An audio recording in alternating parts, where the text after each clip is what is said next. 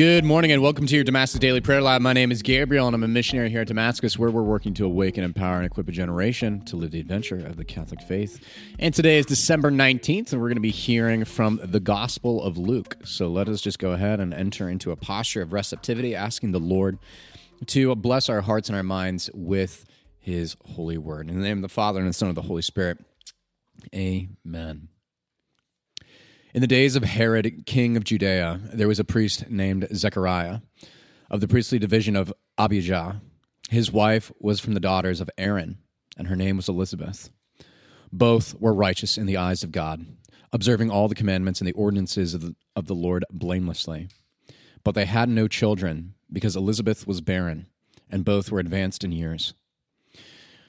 Once, when he was serving as a priest in his division, turned before God, According to the practice of the priestly service, he was chosen by Lot to enter the sanctuary of the Lord to burn incense.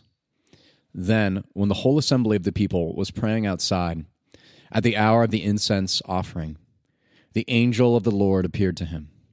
Standing at the right of the altar of incense, Zechariah was troubled by what he saw, and Zechariah had fear come upon him. But the angel said to him, Do not be afraid, Zechariah because your prayer has been heard. Your wife will bear a son, and you shall name him John. And you will have joy and gladness, and many will rejoice at his birth. For he will be great in the sight of the Lord. He will drink neither wine nor strong drink. He will be filled with the Holy Spirit even from his mother's womb, and he will turn many of the children of Israel to the Lord their God. He will go before him in the spirit and power of Elijah to turn the hearts of fathers toward children, and the disobedient to the understanding of the righteous, to prepare a people fit for the Lord. Then Zechariah said to the angel, How shall I know this?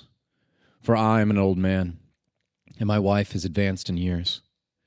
And the angel said to him in reply, I am Gabriel, who stand before God. I was sent to speak to you and to announce to you this good news. But now you will be speechless and unable to talk until the day these things take place, because you did not believe my words, which will be fulfilled at their proper time. Meanwhile, the people were waiting for Zechariah and were amazed that he stayed so long in the sanctuary. But when he came out, he was unable to speak to them. And they realized that he had seen a vision in the sanctuary. He was gesturing to them, but remained mute. Then, when his days of ministry were completed, he went home. After this time, his wife Elizabeth conceived, and she went into seclusion for five months, saying, So has the Lord done for me at a time when he has seen fit, to take away my disgrace before others. The Gospel of the Lord. Friends, this is such a beautiful gospel and so powerful. And I think it's so beautiful because you see Elizabeth and Zechariah, who, just for context, as it says here, who were both righteous in the eyes of God, observing all the commandments and ordinances of the Lord blamelessly. But they had no child because Elizabeth was barren, and both were advanced in years. And I think what is so interesting about this gospel is how easy we can actually fall into the camp of Elizabeth and of Zechariah.